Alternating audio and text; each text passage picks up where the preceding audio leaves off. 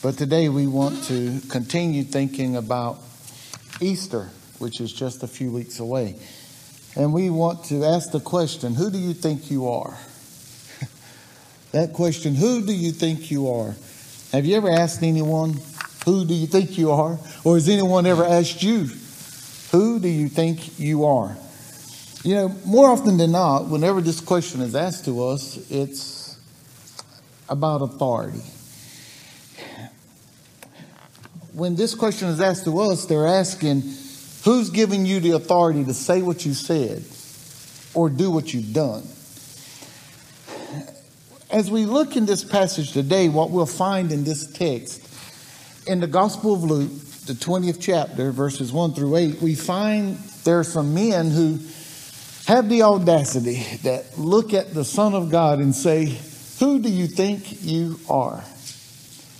Well, in this passage, what we, we find in chapter 20, verses 1 through 8, now it happened on one of those days, as he taught the people in the temple and he preached the gospel, that the chief priests and the scribes, together with the elders, confronted him and spoke to him, saying, Tell us, by what authority are you doing these things? Or who is he who gave you this authority? But he answered and said to them, I also will ask you one thing, and answer me. The baptism of John, was it from heaven or from man? And they reasoned among themselves, saying, If we say from heaven, he will say, Why then did you not believe him? But if we say from men, all the people who stone us, all the people will stone us, for they are persuaded that John was a prophet. So they answered that they did not know where it was from. And Jesus said to them, Neither will I tell you by what authority I do these things. But this is God's holy word. It's not my word or your word, but it is God's word. Pray with us. God, we thank you for this day. We thank you for your word. We thank you for this time. And we pray, God, that you would use your technology, that you would use it to get your word out throughout this day from various churches, from various speakers, that God, we would still share your gospel, even at a time like this. In Jesus' name we do pray. Amen.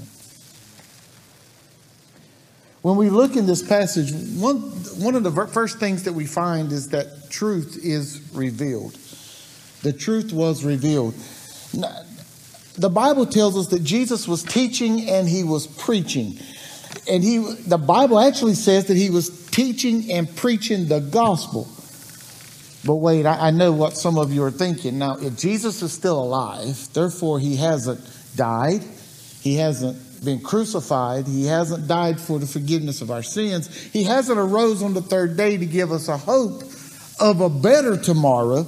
How could he be preaching and teaching the gospel? Well, it would be safe for us to assume that Jesus was preaching and teaching the good news of the kingdom of God. The good news for them was that if they would repent from their sins, then they would receive the hope of an eternity spent in the kingdom of God.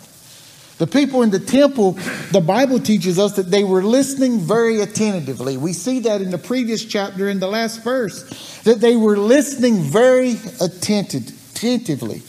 They were soaking up every word that he had to say and having the hope of God, the hope of an eternity in the kingdom of God stirred their hearts. It stirred their hearts to, to hang on every word. You know, we're living in a time when much is going on around us, and many are turning to many different places to find hope. But what we find, we're only discouraged. What I'm learning is that in the newspaper, uh, they only print enough to to share with us what they want us to know, but it's not enough for us to have hope. If we turn to the if we turn to the news on the internet, we find that, that we, we're having trouble distinguishing what's real and what's fake news. If we turn to the news on the television, we find that they have their own agendas. And they're only going to tell us what they want us to hear.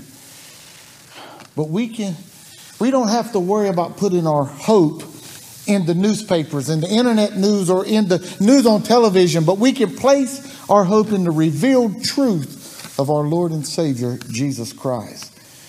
The truth of the gospel of Jesus Christ is that he lived a sinless life. He died a sinner's death. He was placed in a barred tomb. And then on the third day, as the women went to, to complete the, the, the preparing of his body, the grave was empty. But the hope that we have is that while the grave was empty, no one come to steal his body. But God raised him from the grave and he revealed himself to a woman there later at the tomb. He revealed himself to, to two men later on the Emmaus Road and he revealed himself to his disciples and to others for 40 days. We remember the story. We remember the story of, of Thomas and how Jesus had appeared to his disciples, but Thomas wasn't there. Jesus had, had encouraged them, but Thomas wasn't there. And then eight days later, Thomas shows up. And they're going on about their time spent with Jesus. And they're sharing with Thomas how he missed the presence and the power and the peace of being with Jesus. But Thomas refused to accept their words. He went on to say that unless, until he puts his hand upon the nail scarred hands of Jesus, until he places his hand into his pierced side, he would not believe. And then out of nowhere, Jesus appears. And he reveals himself by allowing Thomas to place his hands in his nail scarred hands and, and put his hands in his pierced side. And Thomas believed. Just as Jesus revealed the truth to his disciples and they were stirred with hope, just as he revealed the truth of his teaching and preaching of the gospel of the kingdom of God. It stirred the listeners in the temple when Jesus reveals the truth of himself to us, when he reveals the, the truth of who he is, and we repent of our sins and we call out to him to be our Lord and Savior, we're stirred with hope. And it's a hope that stirs us to share with others. When truth is revealed and we receive it, we have a hope that this world can't give and this world can't take away. But this passage not only tells us of a hope revealed, it tells us of a of, truth revealed, it tells us of truth that's rejected. Now, while many of us have received the truth of Jesus Christ and have repented of our sins and received Him as our Lord and Savior, many still continue to reject the truth of Jesus Christ. While there were some in the temple who hung on every word that Jesus had to say, there were others who closed their ears to the gospel. The religious leaders were, were listening to Jesus, but they were not seeking God outside of their own thoughts of religion. We see that right there in the first verse, where here it says it happened on one of those days as he taught it, taught the people in the temple and he preached the gospel that the chief priests, the scribes, together with the elders confronted him. Here, these religious leaders were refusing to hear the truth. They weren't, as a matter of fact, they wasn't at all interested in discovering the truth. Instead, they only wanted things to be the way they had always been. These leaders were interested in discrediting Jesus before the people because they wanted the people's loyalty all to themselves. The truth did not matter. So they said to Jesus, Tell us by what authority are you doing these things? Or what or who is he who, who gave you the authority to do these things? Well, my question is what are these things? And if we remember, we can go back and we see prior to this, there was a triumphal march by Jesus into the city of Jerusalem where people were heralding him as he was their king. Not only that, but he cleared the temple of money changers. He, he declared that the temple was my house and my house would be a house of prayer. In Matthew's gospel, 21 and 14, it teaches us that he healed the blind and the lame.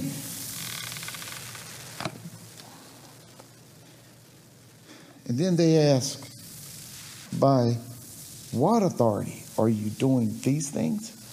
In other words, it sounds like they're saying, Who do you think you are? Uh, I, I remember when I was in college, I was coaching Little League Baseball, and our team placed second in the league that year, but we won the, the, uh, turn, the season or the league tournament. And as we won that tournament, I was made one of the coaches for the All Star teams. And we had a great All Star team, and our All Star team won the district championship. And we went on to Bessemer City to play in the, in the state championship. We got the Bessemer City, we saw 11, 12 year old boys who looked like grown men. And our guys were very intimidated by this. But what's, and if I remember correctly, we lost our first two games. But what stuck out to me wasn't those losses. What stuck out to me was that the way I yelled at these kids in frustration. You see, I saw their potential. I knew what they were able to do, but when they saw the size of these guys, they were just intimidated. And it felt like they were beaten before we ever got on the field. And in my frustration, I would yell at them. I, I coached them the way I was coached. But after the game, I looked in their faces and I saw hurt. And I apologized to them. Let them know just how proud I was of their efforts and that they made the town proud. And then out of nowhere, I was jumped by a parent of a kid that had played for me for two seasons. She was hot. And at that time, it didn't matter what I just finished saying to the kids. This mama screamed, Who do you think you are? Now, she added a lot more with that. I won't go into that today. But I didn't respond. I just stood there and I took it. You see, the authority to coach these kids was given to me by other coaches from our league, by Pembroke's Town Council, and by the parents who signed waivers for these kids to play. And while having this authority, it wasn't the right time for me to tell her who had given me the authority.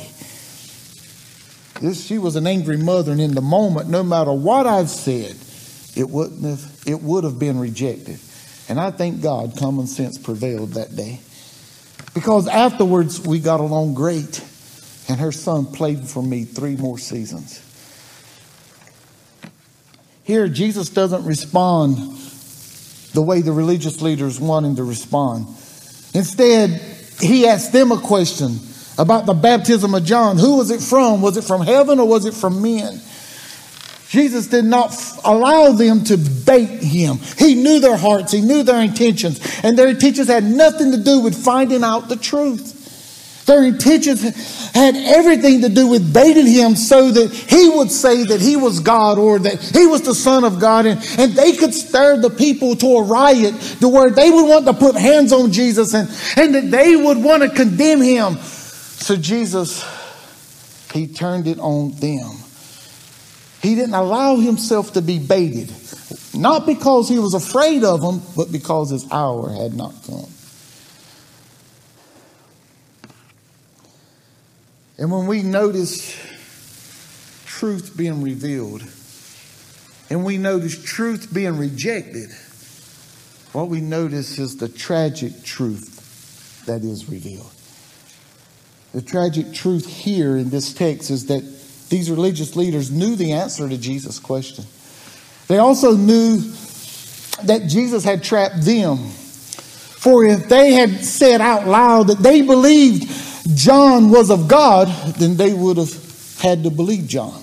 Or they would have had the question, why didn't they believe John? Because it was John who declared when he saw Jesus from afar, Behold the Lamb of God who takes away the sin of the world. So if John was a messenger from God, then Jesus would be the true Messiah, the Son of God. It would also mean that the message of the kingdom of God, the message of hope for man through repentance, would be true. And man could be saved from sin. Man could be saved from death. Man could be saved from an eternity in hell. The Bible says that they reasoned together. They discussed this among themselves, but they didn't care about the truth. They had made up minds, and the truth itself could not change their minds. This meant that they were deliberately rejecting Jesus. Oh, how tragic it is to know the truth, but to refuse to acknowledge it. You know, there are many today in the same situation. You know the truth. You believe who Jesus is. You believe what he done. You believe he is coming back. But you still refuse to acknowledge him as your Lord and Savior. Well, I want to encourage you today that you don't have to be like these religious leaders, but acknowledge who Jesus is. Acknowledge what he's done. Ask him to forgive you of your sins and receive him as your Lord and Savior. And he will give you a hope for an eternity beyond this world, an eternity spent in the kingdom of God. As a minister of the gospel of Jesus Christ, as one who's been called to preach the gospel, let me ask with all that's going on around us today, with the coronavirus, could God be getting our attention to seek for more truth? Amen. Just stay with me, would you? Hurricanes Matthew and Florence. They hit recently, and there was a great, powerful display of the church being the hands and feet of Jesus. Our churches were closed because some churches were flooded, some were without power, and some, their people had no power. But we didn't sit around and do nothing. Most, if not all, the churches in Robeson County found a way to help those who needed help and God was glorified for it. Could it be that God has allowed this virus to take place, not for us to disrespect decisions churches have made different from other churches, but for us to get out of our box and to take God out of the box that we've put him in and just see how big our God is. Could it, could it be that God is showing us that that not assembling inside brick, wood, and mortar, mortar shouldn't allow us to stop ministry? Could it be that God's trying to open our minds to all His resources? He's provided us so much so that we can share the gospel of Jesus Christ, so the world can hear a message that would stir them to respond to the gospel and receive a hope that only Jesus can provide in the midst of a pandemic. You know what would be tragic? What would be tragic is for the world to see that we, the church, are in such despair that the best we could do is to reject this opportunity to grow in the grace of our God and to reveal the truth of the gospel to the lost and dying world. Family, I believe Though I may not always understand, I do believe Romans 8 and 28 that all things work together for good to those who love God and to those who are called according to his purpose. I believe Jeremiah 29 and 11 for when he says, For I know the thoughts that I think towards you, says the Lord, thoughts of peace and not of evil, to give you a future and a hope. So let's continue to share the gospel of Jesus Christ. Let's allow his message to continue to stir hearts everywhere. And for you who don't have a relationship with God through His Son, Jesus Christ, you can today. If you believe that Jesus is God's Son, if you believe that He come to this sin cursed world and He lived a sinless life, if you believe that He died for your sins, if you believe that on the third day that God raised him from the tomb, if you believe that he's at the right hand of the Father, awaiting instructions to come back, and you're willing to acknowledge your understanding that you are a sinner and you need a Savior, and Jesus is the Savior of the world, if you'll call out to him, he'll forgive you of your sins and he'll save your soul. Would you today? If you're interested, I'd ask that you pray this prayer with me. God, we come before you, understanding that your Son is the Messiah. Your Son is the Savior. He come to this world, lived a sinless life, and he died for my sins.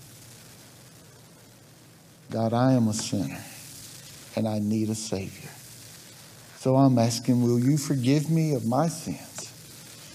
And I receive Jesus as my Savior.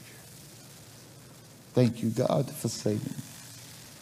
Now help me to live in this new life according to your will. and your way. In Jesus' name I do pray. Amen. If you prayed this prayer and you believe it with all your heart, I believe you've done enough to be a Christian. I'm asking now, do you believe it? And if you do, give us a call. You can call here at Reedy Branch Baptist Church and just share. If no one answers, just leave a message on the phone. 910 628 9117. Or if you know me, feel free to give me a call just to share the good news of Jesus Christ, that the truth has been revealed to you. I pray God blesses each one of you.